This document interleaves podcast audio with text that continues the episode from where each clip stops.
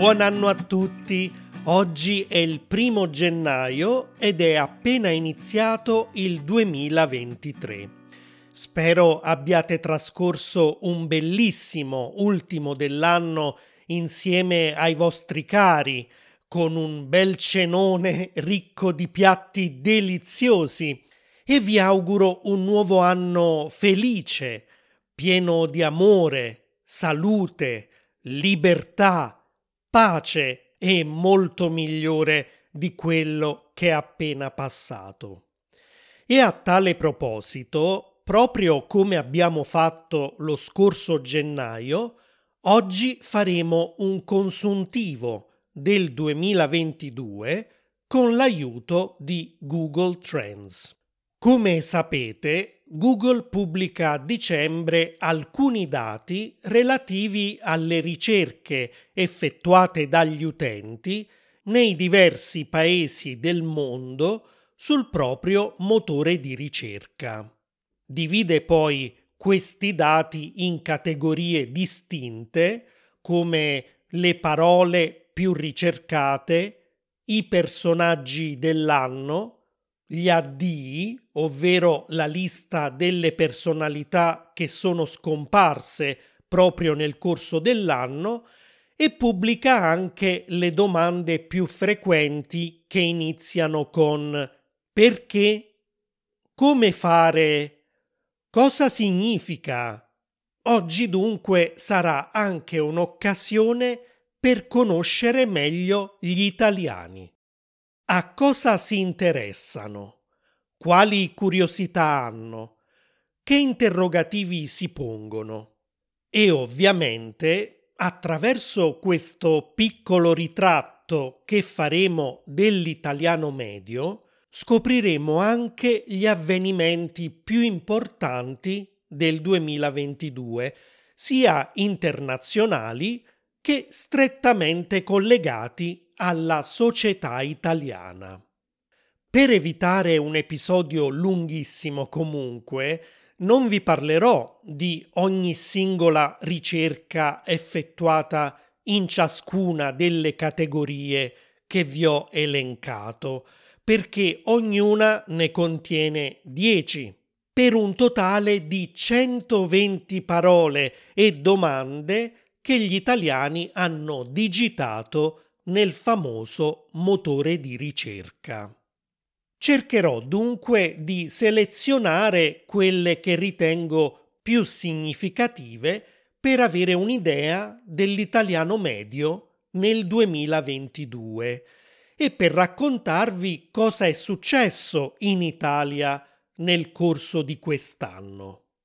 Se volete anche seguire meglio questo episodio tenendo aperte sul vostro computer tutte le liste di parole di cui vi parlerò, troverete il link alla pagina di Google Trends nella sezione Note di questo episodio su italianglot.com.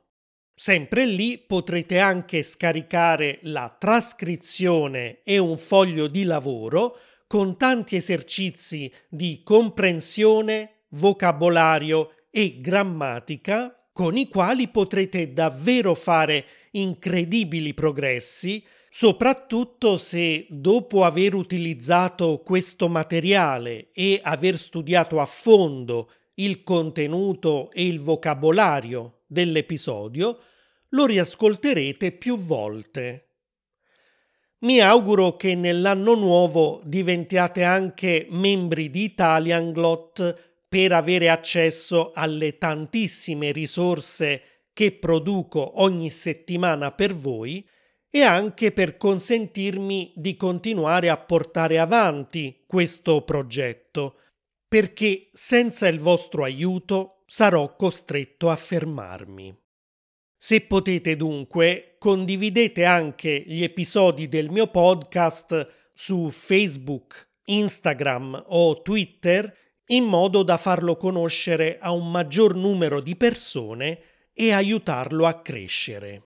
Sono ormai due anni ma ancora non riesce a decollare e ad avere un numero alto di ascolti Perciò condividete, passate parola, lasciate una valutazione su Spotify e Apple Podcasts e ve ne sarò infinitamente grato. Cominciamo dunque dalle parole più cercate del 2022. E già qui possiamo notare un grande cambiamento nello stato d'animo degli italiani rispetto all'anno precedente. Sì, perché mentre due anni fa, nel 2021, la parola che trovavamo al primo posto era Serie A, dunque un termine relativo al calcio, quest'anno la parola più ricercata è stata Ucraina.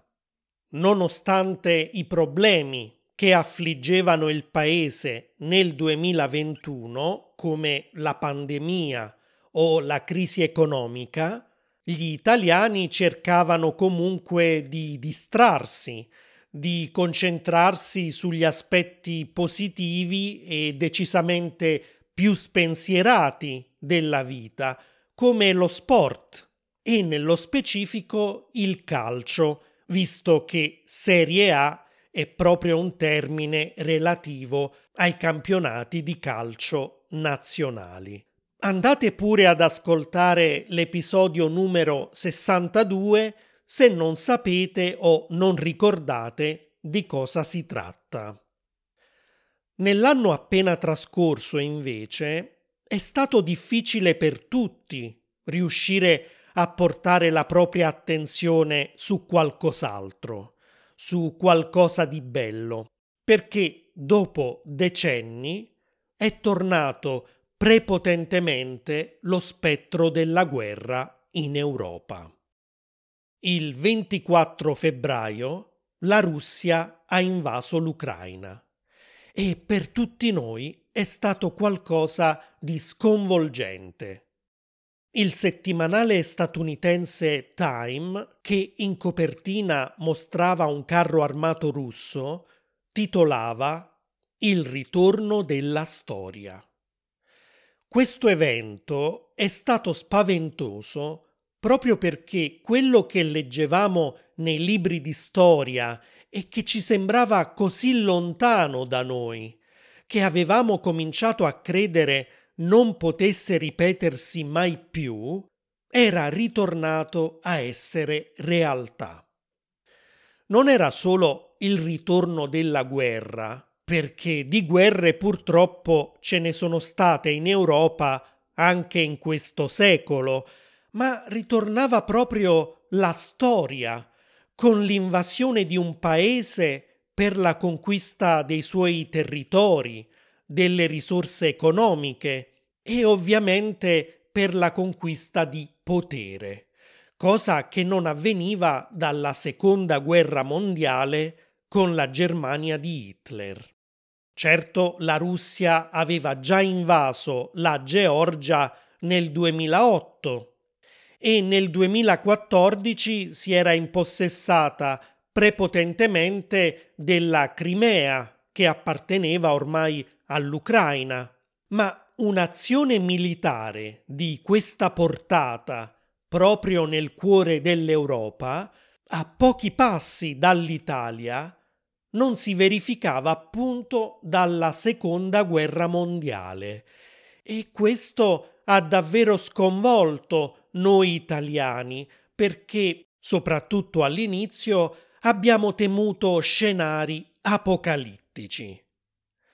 Se Putin fosse riuscito a conquistare in pochi giorni l'Ucraina, come era nei suoi piani, sicuramente non si sarebbe fermato lì, ma avrebbe continuato, magari con la Polonia, con la Lituania e chissà con quali altri paesi. Sarebbe potuta scoppiare la terza guerra mondiale e tutti sappiamo che una terza guerra mondiale con l'uso di armi nucleari potrebbe significare solo la fine dell'umanità. Questi sono stati immediatamente i timori che sono sorti in ognuno di noi fin dal primo momento. E il ritorno della storia, invasione armata a parte, significa anche ritornare di una settantina d'anni indietro nel tempo, quando, dopo la seconda guerra mondiale, cominciò quella che è stata definita come guerra fredda. Una contrapposizione politica e ideologica, oltre che militare, tra paesi e culture occidentali e paesi e culture orientali. I primi erano rappresentati da democrazie liberali che si basavano su valori come la libertà individuale, i secondi da dittature comuniste in cui la libertà individuale e di pensiero veniva repressa. Ecco, quando è cominciata la guerra in Ucraina, siamo ripiombati in una sorta di guerra fredda, perché sono tornate le tensioni fra questi due blocchi, Occidente e Oriente. Dalle parole di Putin è stato chiaro sin dall'inizio che si trattava di una guerra anche al modello di società occidentale, a cui l'Ucraina si stava avvicinando troppo altro motivo per cui doveva essere fermata e possibilmente annientata. Abbiamo dunque temuto di perdere la libertà, di non poter più vivere in una democrazia se la Russia avesse imposto anche ad altri paesi il proprio modello che, lo sappiamo tutti, è di tipo dittatoriale. Già Putin dal primo momento ha proibito a tutti, ad esempio, di usare la parola guerra e ha imposto a stampa e gente comune di usare l'espressione operazione militare speciale. Ha represso qualunque voce di dissenso nei confronti della guerra e questo ha avuto come conseguenza la chiusura di molti giornali e tv locali che cercavano di fare un'informazione per quanto possibile indipendente da quella del regime. Ha portato avanti migliaia di arresti di cittadini comuni che cercavano di manifestare contro la guerra, ha ordinato l'uccisione di politici, imprenditori, militari e giornalisti che rappresentavano un ostacolo ai suoi piani, cosa che ovviamente avviene da anni e non solo negli ultimi mesi. Molte delle sue vittime sono morte in circostanze misteriose, non ultimo un colonnello russo che aveva cinque colpi di pistola al petto, ma che per il governo di Mosca è stato un suicidio. Ovviamente ha cercato di rendere la Russia quanto più distante dai valori dell'Occidente. Ad esempio, nelle democrazie occidentali, oltre alla libertà di stampa, si cerca di difendere anche altri valori, come i diritti civili delle minoranze, tra cui anche degli omosessuali, anche se non è sempre semplice, nemmeno in Occidente, perché anche qui ci sono forze politiche, normalmente di destra, che hanno atteggiamenti omofobi e cercano di limitare invece di garantire questi diritti. Ebbene, proprio sulla questione degli omosessuali, la Russia ha sempre cercato di contrapporsi all'Occidente, non solo non garantendo loro diritti, ma addirittura negandone l'esistenza. Da anni esiste una legge che vieta la cosiddetta propaganda omosessuale, ovvero che proibisce di parlare di questo tema soprattutto ai bambini.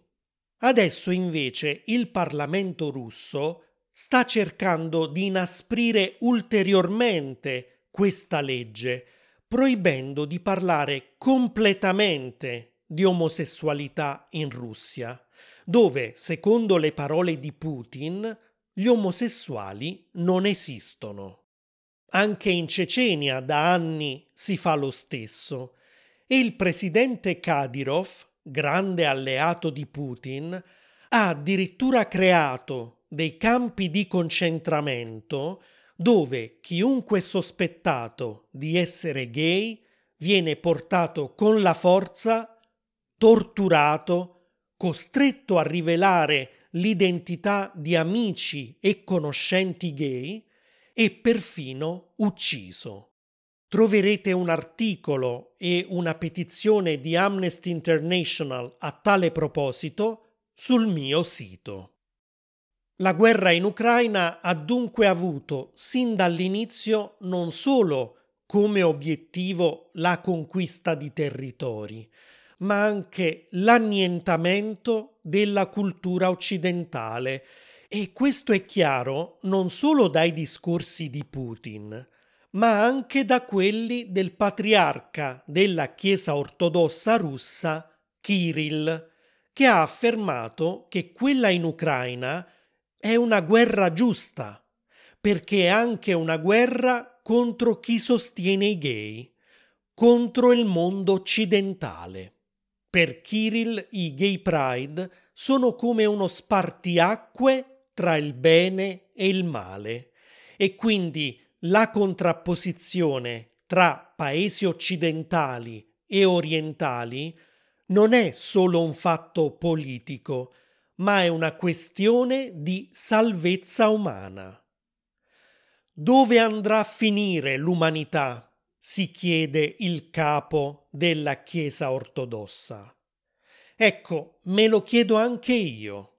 Dove andrà a finire l'umanità se prevalgono i valori di persone come Kirill e Putin in Russia, di Kadyrov in Cecenia, di Khamenei in Iran, di Kim Jong-un in Corea del Nord, di Orban in Ungheria, di Bolsonaro in Brasile, di Trump negli USA, dei talebani in Afghanistan o di Salvini in Italia. Si tratta di personaggi che in misura minore o maggiore limitano, reprimono o annientano la libertà delle persone, gli tolgono diritti fondamentali e quando in una democrazia non riescono a farlo con la legge, lo fanno con le parole diffondendo odio, discriminazione, violenza. E le vittime possono essere minoranze come gli omosessuali, certo, ma anche tutte le donne. O tutti gli uomini con un colore della pelle diverso, gli uomini di un'altra nazionalità, di un'altra religione o anche l'intera popolazione quando la dittatura è totalitaria come in Corea del Nord. Ormai sapete come la penso. Non ho alcun rispetto per personaggi senza un minimo di empatia e considerazione per gli altri esseri umani come quelli che ho nominato. Io, se guardo una serie tv, un film o un documentario con storie di sofferenza, mi intristisco, ci sto male. Mi va il sangue al cervello se invece vedo scene di bullismo, di razzismo, di omofobia, di violenza sulle donne, di ingiustizia. Se invece i protagonisti di un film, dopo una serie di vicende travagliate e piene di ostacoli, riescono finalmente a vivere la loro storia d'amore, mi commuovo e gli occhi mi si riempiono di lacrime. Ecco, riuscite a immaginare un Putin che passa una serata a guardare un film sentimentale su Netflix e si commuove? Io proprio no. non quando uno come lui è capace di mandare tanti giovani ragazzi russi a morire, senza pensare al loro futuro e ai loro sogni che lui ha spezzato, senza pensare al dolore delle madri che non rivedranno mai più i loro figli o delle mogli che non rivedranno più i loro mariti. Non quando uno come lui è capace di far uccidere migliaia di civili e bambini ucraini senza un minimo di rimorso. Non quando uno come lui ordina a sangue freddo di bombardare centrali elettriche e acquedotti per fare in modo che la gente non abbia luce, riscaldamento e acqua durante l'inverno. Non quando cerca di far morire di fame e freddo gente innocente. Ecco, questo per me non è un essere umano, è un mostro. Voglio comunque precisare che la mia intenzione non è paragonare Occidente e Oriente stabilendo che uno è migliore dell'altro, perché anche molti paesi occidentali hanno commesso crimini tremendi a livello internazionale. Sto semplicemente mettendo a confronto società libere e democratiche con società in cui vige una dittatura e sto condannando persone potenti e spietate, che siano europee, americane, asiatiche o di qualunque altro continente. Ma non voglio dilungarmi ulteriormente su questo argomento, anche se è stato al centro dell'attenzione e dell'interesse del mondo e di noi italiani. Ritornando dunque a Google Trends, nella classifica delle parole più ricercate, oltre a Ucraina, che si trova al primo posto, al terzo posto abbiamo la ricerca Russia-Ucraina. Al sesto posto Putin, che è anche la parola più ricercata e dunque al primo posto della sezione personaggi. E al primo posto della sezione perché gli italiani si sono chiesti perché la Russia vuole invadere l'Ucraina. Al primo posto della sezione cosa significa, invece, la domanda più frequente è stata cosa significa la Z sui carri armati russi, mentre all'ultimo e decimo posto troviamo la domanda cosa significa NATO? Una delle principali conseguenze della guerra è una terribile crisi economica ed energetica, visto che molti paesi sono dipendenti dal gas e dal petrolio russo e per questo motivo gli italiani si sono anche chiesti perché aumenta la benzina? Domanda che si trova al terzo posto, mentre al quinto posto troviamo la domanda perché il diesel costa di più della benzina. In effetti, sempre per le ridotte forniture di gasolio dalla Russia, ma anche da paesi del Medio Oriente, il prezzo del diesel in qualunque stazione di servizio è al momento molto più alto di quello della benzina.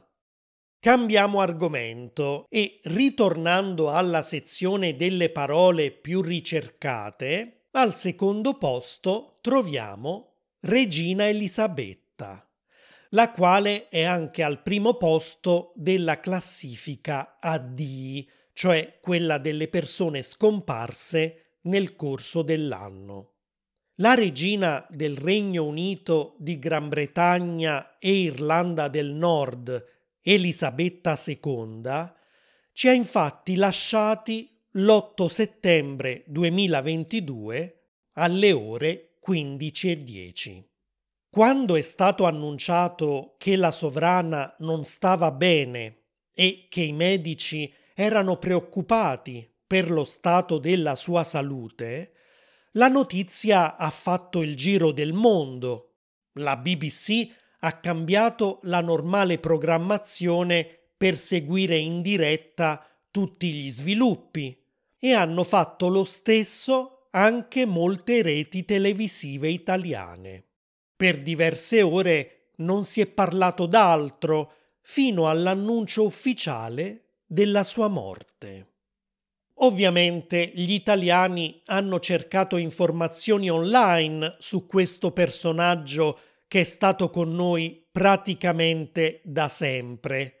Spesso si scherzava sul fatto che fosse immortale e mentre tanti personaggi famosi del mondo del cinema, della musica, della politica, anche più giovani di lei, morivano, lei era sempre lì.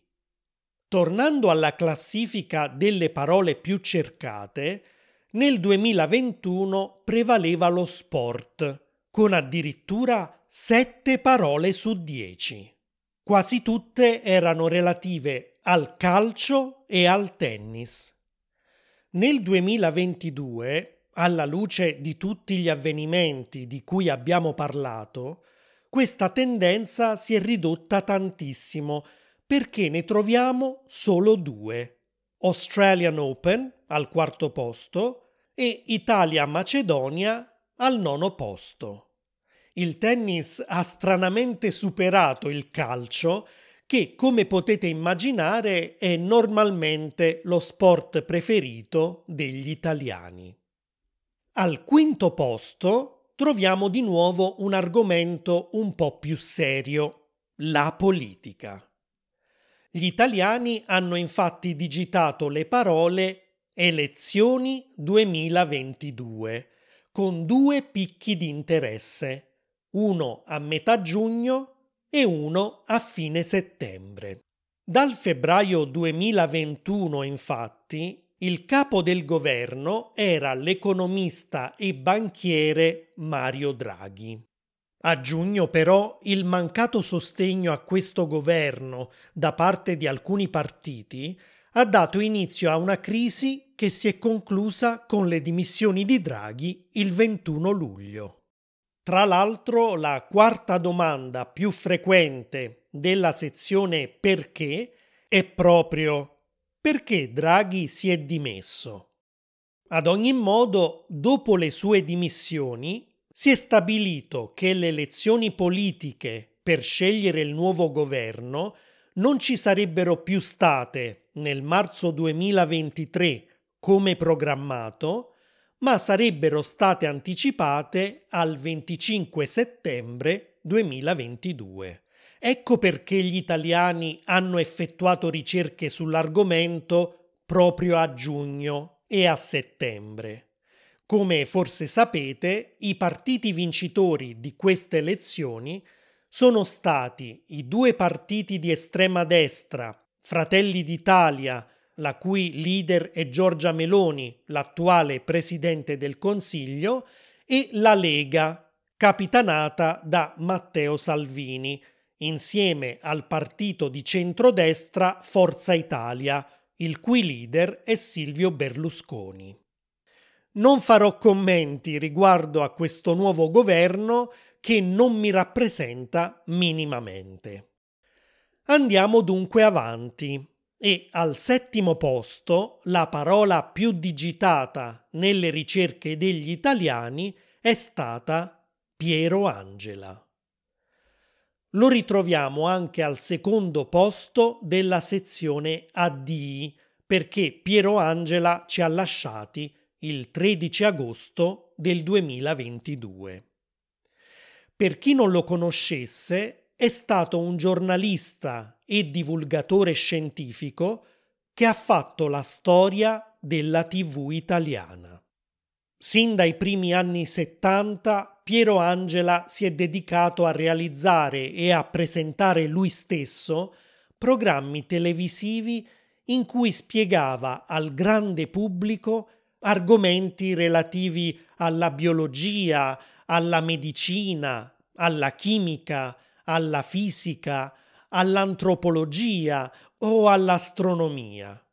Uno dei programmi più famosi, mandato in onda per la prima volta nel 1981, è stato Quark, Viaggi nel mondo della scienza.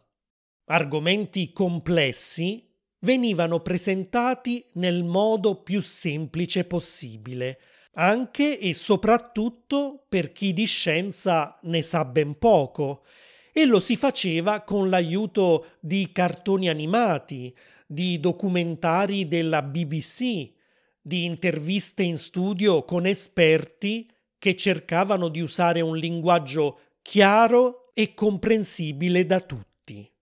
La sigla di Quark è un'aria della suite numero 3 in Re maggiore di Johann Sebastian Bach nella versione eseguita dal gruppo The Swingle Singers.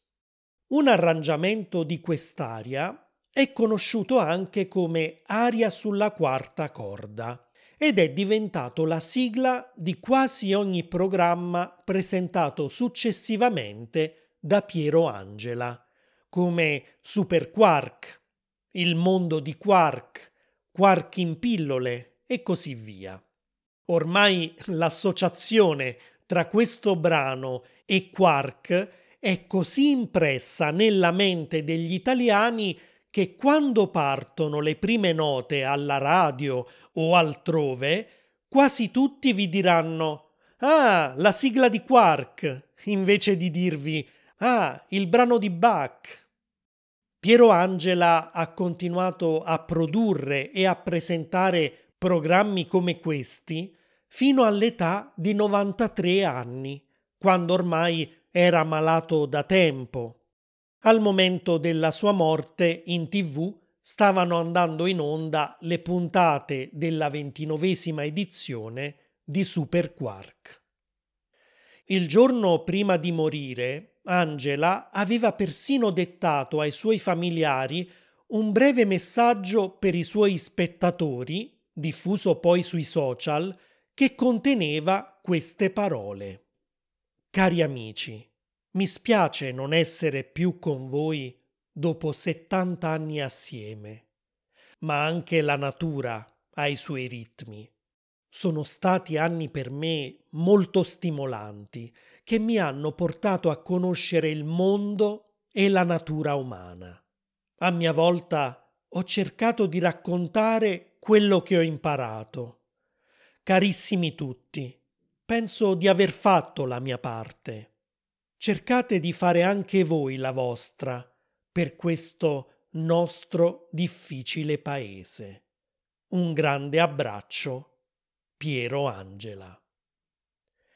Il figlio di Piero, Alberto Angela, che ha divulgato questo messaggio, continua per fortuna il lavoro di suo padre con tanti programmi televisivi come Ulisse, Passaggio a nord-ovest, e lo stesso Super Quark.